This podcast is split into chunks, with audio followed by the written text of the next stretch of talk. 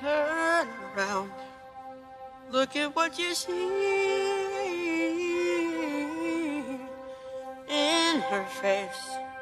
The mirror of your dreams.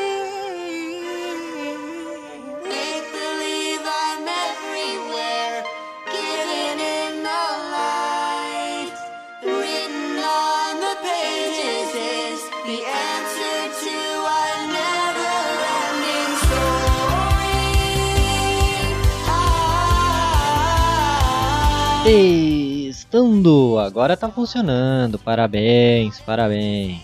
Muito bem, bem-vindos para mais um programa do EAE, seu podcast de expondo as escrituras. Tudo bem com vocês? Eu espero que esteja tudo bem. Comigo está tudo bem, graças a Deus. E vamos hoje falar sobre o capítulo 4 de João, onde Jesus tem toda uma conversa muito legal com a mulher samaritana. A gente vai aprender o que é água da vida e muitas outras coisas. Mas antes, como de costume, aqui vai os nossos agradecimentos e recados da semana.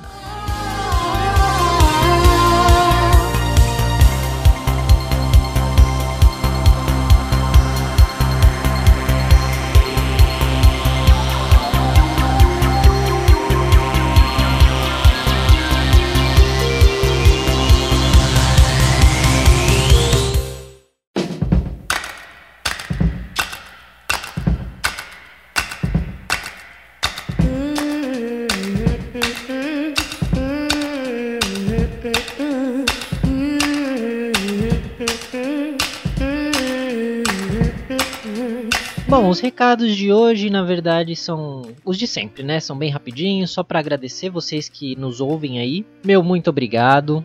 Espero estar agregando no conhecimento de vocês e espero que vocês continuem me acompanhando aqui por muito tempo. Temos muita coisa ainda para fazer e vários planos para o futuro, certo? Queria pedir também, se você tiver alguma dúvida, alguma crítica ou sugestão, mandar para mim no e-mail que eu vou deixar no post desse podcast, ou caso você seja um dos privilegiados que tem o meu número, pode mandar por WhatsApp também. Temos também o nosso Instagram, que também estará no post aqui desse podcast. Pode mandar o seu direct, pode comentar o post com a sua dúvida, sua sugestão, não tem problema. Nós vamos responder.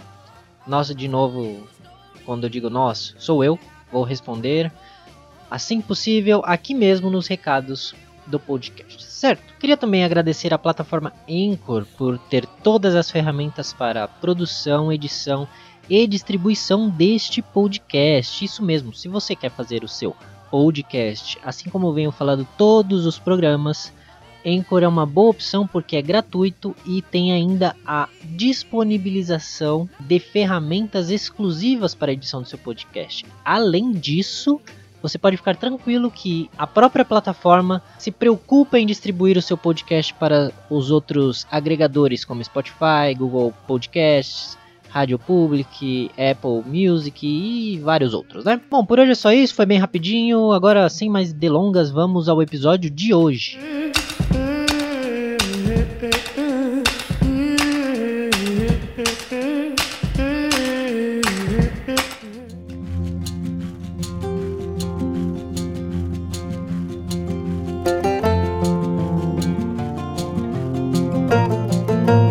Verso 1 diz o seguinte: Os fariseus ouviram dizer que Jesus estava ganhando mais discípulos e batizava mais pessoas do que João.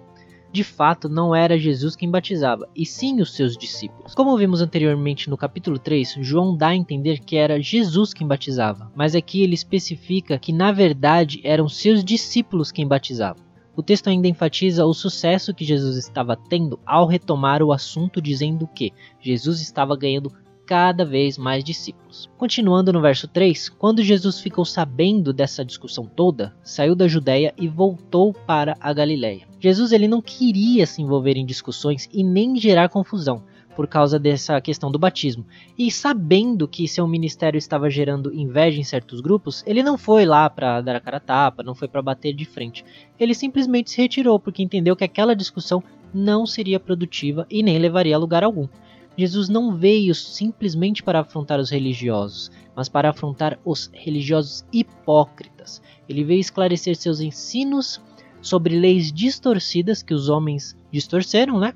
E o batismo ele não estava na lista. Até porque ele tinha o um entendimento de que certas discussões não vale a pena você iniciar. É aquele velho ditado do às vezes vale mais ter paz do que razão. No verso 4, ele diz o seguinte: No caminho ele tinha de passar pela região da Samaria. E aqui eu vou situar vocês um pouquinho no contexto geral da Samaria. Era costume dos judeus, quando iam para a Galiléia, ao invés de passar por Samaria, contorná-la pelo Rio Jordão, já que havia uma segregação muito forte entre os judeus e os samaritanos. Agora eu vou explicar por quê, né? Porque, mas por que né, esse conflito todo? É o seguinte, quando a Assíria conquistou o Reino do Norte em 722 a.C., metade da população foi levada cativa para outros países e gentios foram trazidos para habitar ali. Ou seja, ficou morando um misto de judeus e pessoas de vários outros povos. Porque os judeus que permaneceram no Reino do Norte, eles se casaram com mulheres estrangeiras, dando fim àquela pureza racial de só judeu casar entre eles. Os judeus mestiços que nasceram dessas uniões eram os samaritanos. Quando a Babilônia conquistou a Judéia, que era o reino do sul, é, eles e levaram cativo né, os habitantes desse reino do sul, esses, ao contrário dos habitantes do reino do norte, conservaram a raça pura, porque só se envolveram entre pessoas ali da mesma nacionalidade, mesmo estando fora da sua terra de Israel. Após voltarem para a Terra Santa, os judeus que não se misturaram não mantinham contato algum com os samaritanos. E para piorar as coisas, os samaritanos ainda construíram um templo no Monte Gerizim. E por causa de tudo isso, judeus e samaritanos passaram a se odiar. Entendendo isso, no verso 5 ele diz o seguinte: Ele chegou a uma cidade da Samaria chamada Sicar, que ficava perto das terras que Jacó tinha dado ao seu filho José.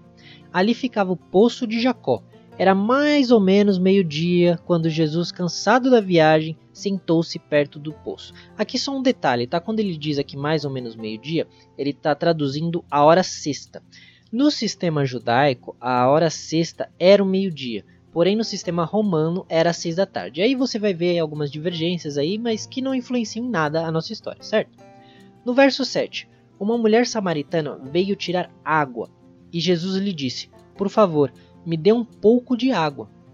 Os discípulos de Jesus tinham ido até a cidade comprar comida, e essa última parte João põe entre parênteses para dar um pano de fundo a essa interação. Ou seja, Jesus estava sozinho e sozinho ele pediu, falou com essa mulher samaritana. Vamos lembrar que tem toda aquela rixa entre judeus e samaritanos. No verso 9, a mulher respondeu: O Senhor é judeu e eu sou samaritana. Então, como é que o Senhor me pede água? E aí, entre parênteses, novamente, ela disse isso porque os judeus não se dão com os samaritanos.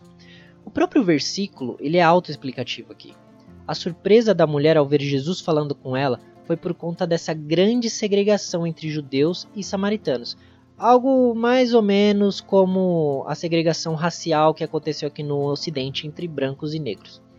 Mas algo que o texto não diz é que naquela época não era comum o homem se dirigir a uma mulher estranha.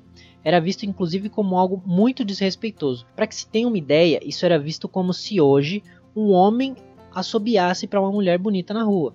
Isso é assédio, nós todos sabemos disso. Você assediar uma mulher não é simplesmente você encostar nessa mulher. Você pode assediar uma mulher verbalmente, através de atitudes. E essa atitude que Jesus estava tendo com essa mulher poderia ser visto dessa forma se não fosse, claro, o contexto em que Jesus estava lidando com isso. No verso 10, Jesus disse: Se você soubesse o que Deus pode dar e quem é que está lhe pedindo água, você pediria e ele lhe daria a água da vida. Aqui Jesus ele não estava simplesmente falando por falar com essa mulher estranha, nem querendo quebrar uma regra que os homens impunham e que era uma regra que nada tinha a ver com santidade ou moralidade. Jesus estava evangelizando essa mulher. Então Jesus ele pergunta à mulher simplesmente para iniciar o seu evangelismo. E essa mulher, por sua vez, iria servir de mensageira dessa mensagem para os outros samaritanos. Jesus ele não foi parado por barreiras que os homens criaram, como eu disse, né, para segregar outros é, por não serem de linhagem pura. Quando Jesus começa o seu discurso evangelístico, ele fala da água da vida. E por que ele fala da água da vida? Se as águas do batismo representam purificação do espírito e o renascimento do homem que estava morto, quando Jesus se refere à água da vida, ele faz referência à vida eterna. A água é o elemento mais vital para a sobrevivência do ser humano, ainda mais em climas áridos e quentes como aquela região. Uh, e por ser tão vital, a água é o símbolo perfeito da própria mensagem de Jesus, que é o alimento da nossa alma para a vida eterna. No verso 11, ela respondeu: O Senhor não tem balde para tirar água, e o poço é fundo. Como é que vai conseguir essa água da vida? Nosso antepassado Jacó nos deu este poço. Ele e os seus filhos e os seus animais beberam a água daqui. Será que o Senhor é mais importante do que Jacó? Novamente, como Nicodemos, a mulher não entendeu do que Jesus falava, pois também não havia nascido de novo, e portanto não possuía o entendimento das coisas espirituais. Ela ainda usa do artifício de autoridade no discurso ao citar Jacó, um dos patriarcas de Israel, como se ela fizesse uma pergunta para Jesus para tentar colocar ele no lugar dele, né? já que ela provavelmente deve ter achado ele bem arrogante. No verso 13, Jesus vai responder o seguinte: quem beber dessa água terá sede de novo, mas a pessoa que beber da água que eu lhe der nunca mais terá sede, porque a água que eu lhe der será, se tornará nela uma fonte de água que dará vida eterna. Jesus ele, ele explica um pouquinho mais para que ela pudesse entender que ele não estava falando da mesma água que ela. Jesus mostra que a água da qual ele fala é espiritual e superior, já que ela saciaria a sede dela para sempre. Por mais que a água, a gente sabe que a água é essencial, depois que a gente bebe água, a gente volta a ter sede mais cedo ou mais tarde. Porém, a mensagem de Jesus veio para saciar a sede que todo ser humano tem de uma vez por todas. E que sede é essa? Bom, é aquela sede de saber o seu propósito na vida, de saber por que estamos nesse mundo que muitas vezes é confuso e cruel. A mensagem de Jesus, ela traz esperança em um mundo pecador e mau, traz consolo em meio às tristezas e sentido às incertezas de uma vez por todas. É nesse sentido que Jesus diz que não terá mais sede quem beber da sua água, que alimenta todos aqueles que nasceram de novo. No verso 15, a mulher pede então: Por favor, me dê dessa água, assim eu nunca mais terei sede e não precisarei mais vir aqui buscar água. Ainda que a mulher ainda não tenha entendido o real significado da água, já que ela ainda está pensando é, na água do poço e não ter mais que voltar ali, nós, nós vemos aqui uma reação positiva da mulher à mensagem de Cristo ela não rejeitou a mensagem de Jesus como a maioria o faz. Ela foi receptiva à mensagem e quis mais. No verso 16, então Jesus responde: Vá chamar o seu marido e volte aqui. Eu não tenho marido, respondeu a mulher. Então Jesus disse: Você está certa ao dizer que não tem marido, pois já teve cinco e este que você tem agora não é de fato seu marido. Sim, você falou a verdade. Jesus aqui citou algo que seria impossível para um estranho acertar com tanta precisão. Ele, primeiramente, diz para ela chamar o marido, e aqui a gente percebe que tudo que Jesus diz não é meramente um detalhe, mas tem sim uma razão. Jesus quis expor o pecado dessa mulher e que ela própria confessasse esse pecado para ele. Então ele não age como uma pessoa que passa a mão na cabeça dos pecadores e diz: o importante é você ser bom, e não importa como você viva. Não, ele traz o pecado à tona e espera que a pessoa reconheça esse pecado como algo ruim e como algo que precisa ser deixado para trás. Em seguida, ele demonstra que ele sabe do pecado dela, pois cita não só que ela casou diversas vezes, e, e além disso ele cita o número exato, né? Mas ele também diz que o homem com que ela vivia na verdade não era o seu marido. Com isso, Jesus traz à luz o pecado dessa mulher, finalmente. E ao contrário do que muitos fazem atualmente, e ao dizer que não existe amor errado, de quem mora junto é casado, que o importante é se amar e tudo mais, Jesus deixa claro que o casamento não é simples assim, e esse tipo de relação é sim do tipo pecaminoso. No 19, a mulher re respondeu para ele: Agora eu sei que o Senhor é um profeta. Os nossos antepassados adoravam a Deus neste monte, mas vocês, judeus, dizem que Jerusalém é o lugar onde devemos adorá-lo.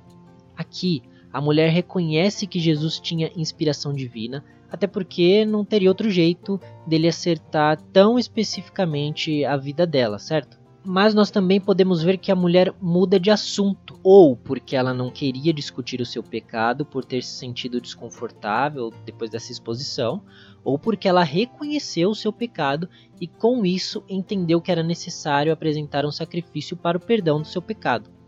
Como ela logo associou Jesus a um profeta verdadeiro, fez a pergunta para que soubesse de alguém que de fato é inspirado divinamente qual seria o lugar onde deveria adorar a Deus e prestar o sacrifício, já que existia uma guerra entre os judeus e os samaritanos sobre o verdadeiro templo. Então Jesus responde no verso 21: Mulher, creia no que eu digo. Chegará o tempo em que ninguém vai adorar a Deus, nem neste monte, nem em Jerusalém. Jesus ele começa essa sua resposta dizendo à mulher que está chegando o tempo em que não ia mais importar o lugar onde Deus é adorado, pois a plenitude do conhecimento de Deus chegaria com a quebra da necessidade de um lugar físico específico para o culto a Deus.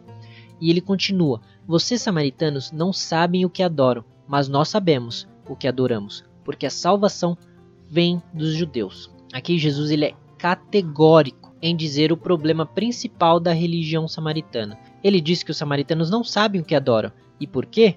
Porque os samaritanos forjaram um lugar para chamar de sagrado, quando o próprio Deus deixou claro aos judeus todas as instruções para um culto correto. Deus não pode ser adorado e cultuado de qualquer forma, e foi por isso mesmo que ele deixou claro como ele exigia que o culto fosse conduzido na lei judaica. Os samaritanos eles ignoraram isso ao mudarem o, o local do templo, criando assim a sua própria religião e a sua própria versão do Deus verdadeiro. Jesus ainda destaca que a salvação vem dos judeus porque foi aos judeus que Deus se revelou de fato. Primeiro ele foi a Abraão e seus filhos e depois para todo o povo através de Moisés. Portanto, toda a religião nos tempos de Jesus que fugisse do padrão judaico era uma perversão da verdadeira religião e do verdadeiro Deus. Assim como nós cremos que hoje toda religião ou crença que foge do padrão deixado por Cristo e seus apóstolos é uma perversão da religião verdadeira. No verso 23, Jesus continua respondendo: Mas virá o tempo, e de fato já chegou, em que os verdadeiros adoradores vão adorar o Pai em espírito e em verdade, pois são esses que o Pai quer que o adorem. Deus é espírito e por isso os que o adoram devem adorá-lo em espírito e em verdade. Agora, Jesus não disse que o tempo estava para chegar, mas que ele de fato chegou. E por quê?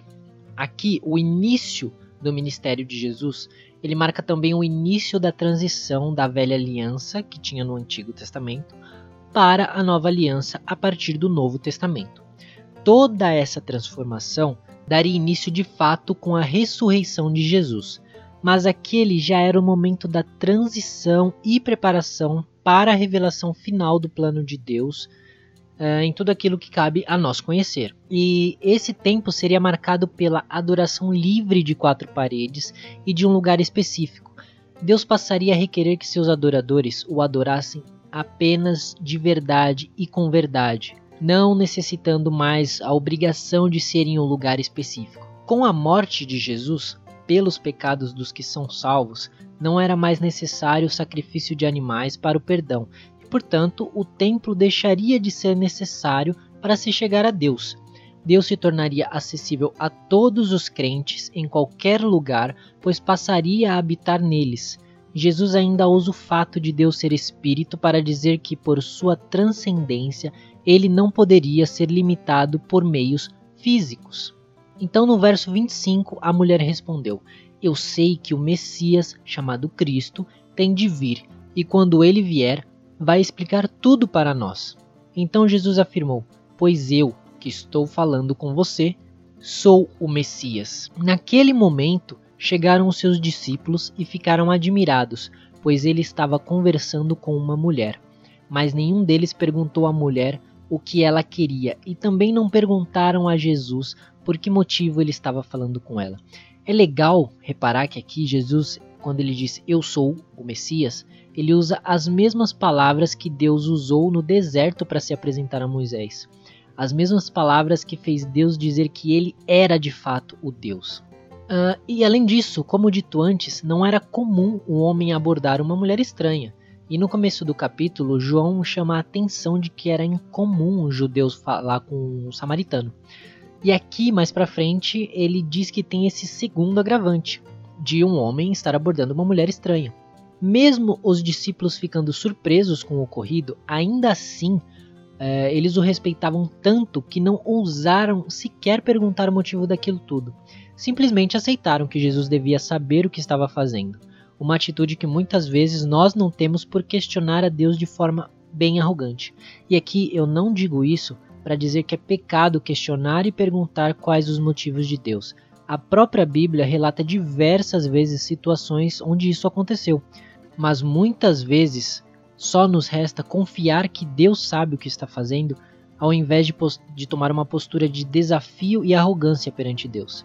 Nem sempre vamos entender a sua forma de agir, mas podemos confiar que tudo o que faz, ele faz de forma correta e justa. Então, no verso 28, continua uh, dizendo o seguinte: Em seguida, a mulher deixou ali o seu pote, voltou até a cidade e disse a todas as pessoas: Venham ver o homem que disse tudo o que tenho feito. Será que ele é o Messias? Logo em seguida, então, é, a gente vê que essa mulher foi tomada de tanta alegria é, que foi contar à cidade inteira que ela achava ter encontrado o Messias. E a prova disso é que ele disse tudo o que ela havia feito de errado sem nunca tê-la visto antes. Aqui nós vemos que ela não transmite exatamente o que Jesus disse, mas ela leva o seu próprio testemunho uh, para contar a novidade do que tinha acabado de viver, na esperança de que todos se animassem e crescem junto com ela. E aqui a gente pode lembrar que muitas vezes a nossa primeira atitude ao nos dar conta de quem é Jesus e de receber a salvação, de ver tudo que Deus faz por, por nós, uma das nossas primeiras atitudes é querer contar a todo mundo uh, que nós conhecemos a verdade, que nós descobrimos quem Jesus é. Nós queremos compartilhar aquela esperança, daquelas respostas que nós finalmente descobrimos de onde nós viemos e para onde nós vamos. E é bem interessante também uh, ressaltar que a jornada de conversão dessa mulher muitas vezes é o que acontece com boa parte das pessoas que acreditam em Cristo. Primeiro ela vê Jesus como um judeu, depois como um profeta e finalmente como Messias. E aqui a gente percebe que é uma, um conhecimento gradual Uh, muitas pessoas passam por uma conversão de não ser um ato específico memorável, algo que aconteceu num dia e que elas lembram a data e tudo mais, mas muitas pessoas vão crendo aos poucos, elas vão tendo é, gradualmente o conhecimento das verdades e gradualmente elas vão chegando à, à fé em Cristo. Então no verso 30 diz o seguinte: Muitas pessoas saíram da cidade e foram para o lugar onde Jesus estava. Com o testemunho dela, é, essa mulher ela conseguiu levar muitas pessoas com ela para ver o Messias, que tanto judeus quanto samaritanos esperavam há tanto tempo. Verso 31. Enquanto isso, os discípulos pediam a Jesus: Mestre, coma alguma coisa. Jesus então respondeu: Eu tenho para comer uma comida que vocês não conhecem. Então os discípulos começaram a perguntar uns aos outros: Será que alguém já trouxe comida para ele? Vemos aqui outro exemplo de ignorância espiritual. Primeiro nós vimos em João 2, onde os judeus eram os ignorantes. Em João 3, quando Nicodemos conversou com Jesus. Em João 4, que nós lemos há pouco, a mulher samaritana com essa confusão com relação à água que Jesus estava oferecendo, e agora até os próprios discípulos. E aqui João gosta de enfatizar o que é importante através da repetição que é um recurso, inclusive, muito, muito utilizado na retórica judaica, né? Através da repetição, os judeus demonstram a importância do assunto que eles estão tratando. Por isso, nós vemos tantas vezes João nos mostrando que, sem um novo nascimento, todos nós iremos chegar a conclusões erradas sobre as verdades espirituais. Verso 34: A minha comida é fazer a vontade daquele que me enviou e terminar o trabalho que ele me deu para fazer. Jesus então explica um pouco o que é que alimenta o espírito do crente. Para a mulher, ele usou a figura da água por sua importância para a sobrevivência. Ele nos diz que o que sacia o nosso espírito, o que nos fortalece espiritualmente, é fazer a vontade de Deus. Todo cristão saudável é aquele que faz tudo o que Deus o diz para fazer. Jesus nos mostra que o alimento não é apenas conhecer a vontade de Deus mas principalmente fazer a vontade de Deus. Como um dos apóstolos disse mais para frente, não sejam apenas ouvintes, mas também praticantes de tudo o que vocês aprendem sobre Deus e a sua vontade. Então, no verso 35, Jesus ainda diz: Vocês costumam dizer, daqui a quatro meses teremos a colheita, mas olhem e vejam bem os campos. O que foi plantado já está maduro e pronto para a colheita. Quem colhe recebe o seu salário e o resultado do seu trabalho é a vida eterna para as pessoas. E assim, tanto o que semeia quanto o que colhe se alegrarão juntos, porque é verdade o que dizem: um semeia e outro colhe. Eu mandei vocês colherem onde não trabalharam. Outros trabalharam ali e vocês aproveitaram o trabalho deles. Aqui Jesus falou bastante coisa e a gente vai entender essas coisas aqui com mais calma é, ele passa a explicar o trabalho dos cristãos de, ao dizer que esse trabalho ele é, ele é diverso. Ele usa a figura do, do plantio e da colheita para ensinar que a pregação do evangelho é como plantar sementes no coração da pessoa que ouve a pregação, e o resultado disso é a colheita de vidas salvas pela conversão a Cristo. Muitas vezes, o que colhe não é o mesmo que planta, e o que planta não é o mesmo que colhe. Só que ambos têm a sua recompensa, e a recompensa é dita no verso 36. A vida eterna para as pessoas onde a semente do evangelho cresceu e deu frutos, e o que a Bíblia chama de galardão, que é a recompensa que será dada aos salvos após o juízo final e o estabelecimento da nova criação.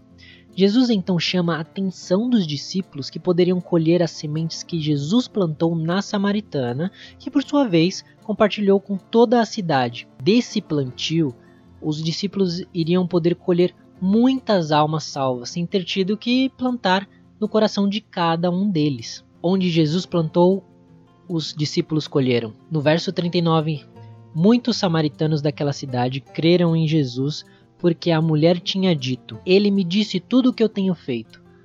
Quando os samaritanos chegaram ao lugar onde Jesus estava, pediram a ele que ficasse com eles e Jesus ficou ali dois dias. Aqui a gente vê que é, é, é bom notar que enquanto o povo escolhido por Deus estava rejeitando há séculos Deus e agora estava rejeitando o Filho de Deus, o prometido Messias, os samaritanos, que eram humilhados pelos judeus, que tinham uma religião falsa e deturpada, eles creram em Jesus através do testemunho de uma mulher desonrada e que tinha uma vida promíscua, mas que finalmente encontrou a verdade, o próprio Cristo. Muitas vezes Deus usa de métodos bem comuns para sua obra, já que os que deveriam estar prontos e dispostos a fazer essas obras estão na verdade rejeitando elas. E os samaritanos, eles ficaram tão felizes de receber o Evangelho, de receber Jesus, que queriam que ele permanecesse na cidade por mais tempo. Eles queriam ouvir mais do que Jesus tinha para dizer, eles queriam saber mais das coisas de Deus. E aqui nós já vemos frutos da nova natureza, da conversão a Cristo, pessoas sedentas da vontade da palavra de Deus. Se não existe essa transformação, esse desejo, essa vontade de querer ter mais de Jesus, de ler mais da Sua palavra, de querer descobrir as vontades de Deus, se isso não existe no seu coração, então muito provavelmente é porque você não nasceu de novo, você não conheceu de fato, seu coração ainda deve estar duro para a mensagem de Deus. No verso 41, então, diz o seguinte: E muitos outros creram por causa da mensagem dele. Eles diziam à mulher: Agora não é mais por causa do que você diz que nós cremos, mas porque nós mesmos o ouvimos falar e sabemos que ele é de fato o Salvador do mundo. João termina dizendo que se eles já tinham crido por ouvir o testemunho da samaritana, agora eles viram e ouviram pessoalmente de Cristo, e isso foi algo a mais em sua crença apesar de terem crido pelas coisas incríveis que a mulher os disse, agora eles eram testemunhas vivas da pessoa de Jesus e dos seus ensinos. Todos aquele, todo aquele que acolhe a mensagem de Jesus em seu coração e a semente dessa mensagem cresce e cria frutos, são provas vivas de que o que ele diz é de fato verdade, como foi dito por Jó, que era um exemplo entre todos os israelitas da sua época. Eu antes só o conhecia de ouvir falar, mas agora meus olhos te veem. Quanto mais conhecemos de Deus, mais maravilhados ficamos, mais a nossa fé se fortalece. E aqui também é dito, uh, no fim do versículo, ao contrário do que se cria pelos judeus, que para se chegar a Deus era necessário ser judeu, era necessário ser da elite espiritual, do povo escolhido, ao salvar todos aqueles samaritanos que estavam numa religião errada, num modo de vida errado, numa adoração errada. Jesus mostra que veio para todos os povos e que, através do seu testemunho, não importa de onde você veio, qual foi a sua criação, qual, onde foi que você nasceu, qual foi o seu passado. Deus veio também para você. Deus não está restrito a um povo, mas ele veio para salvar e livrar da vida passada e pecaminosa, seja lá qual era e de onde veio essa, sua vida.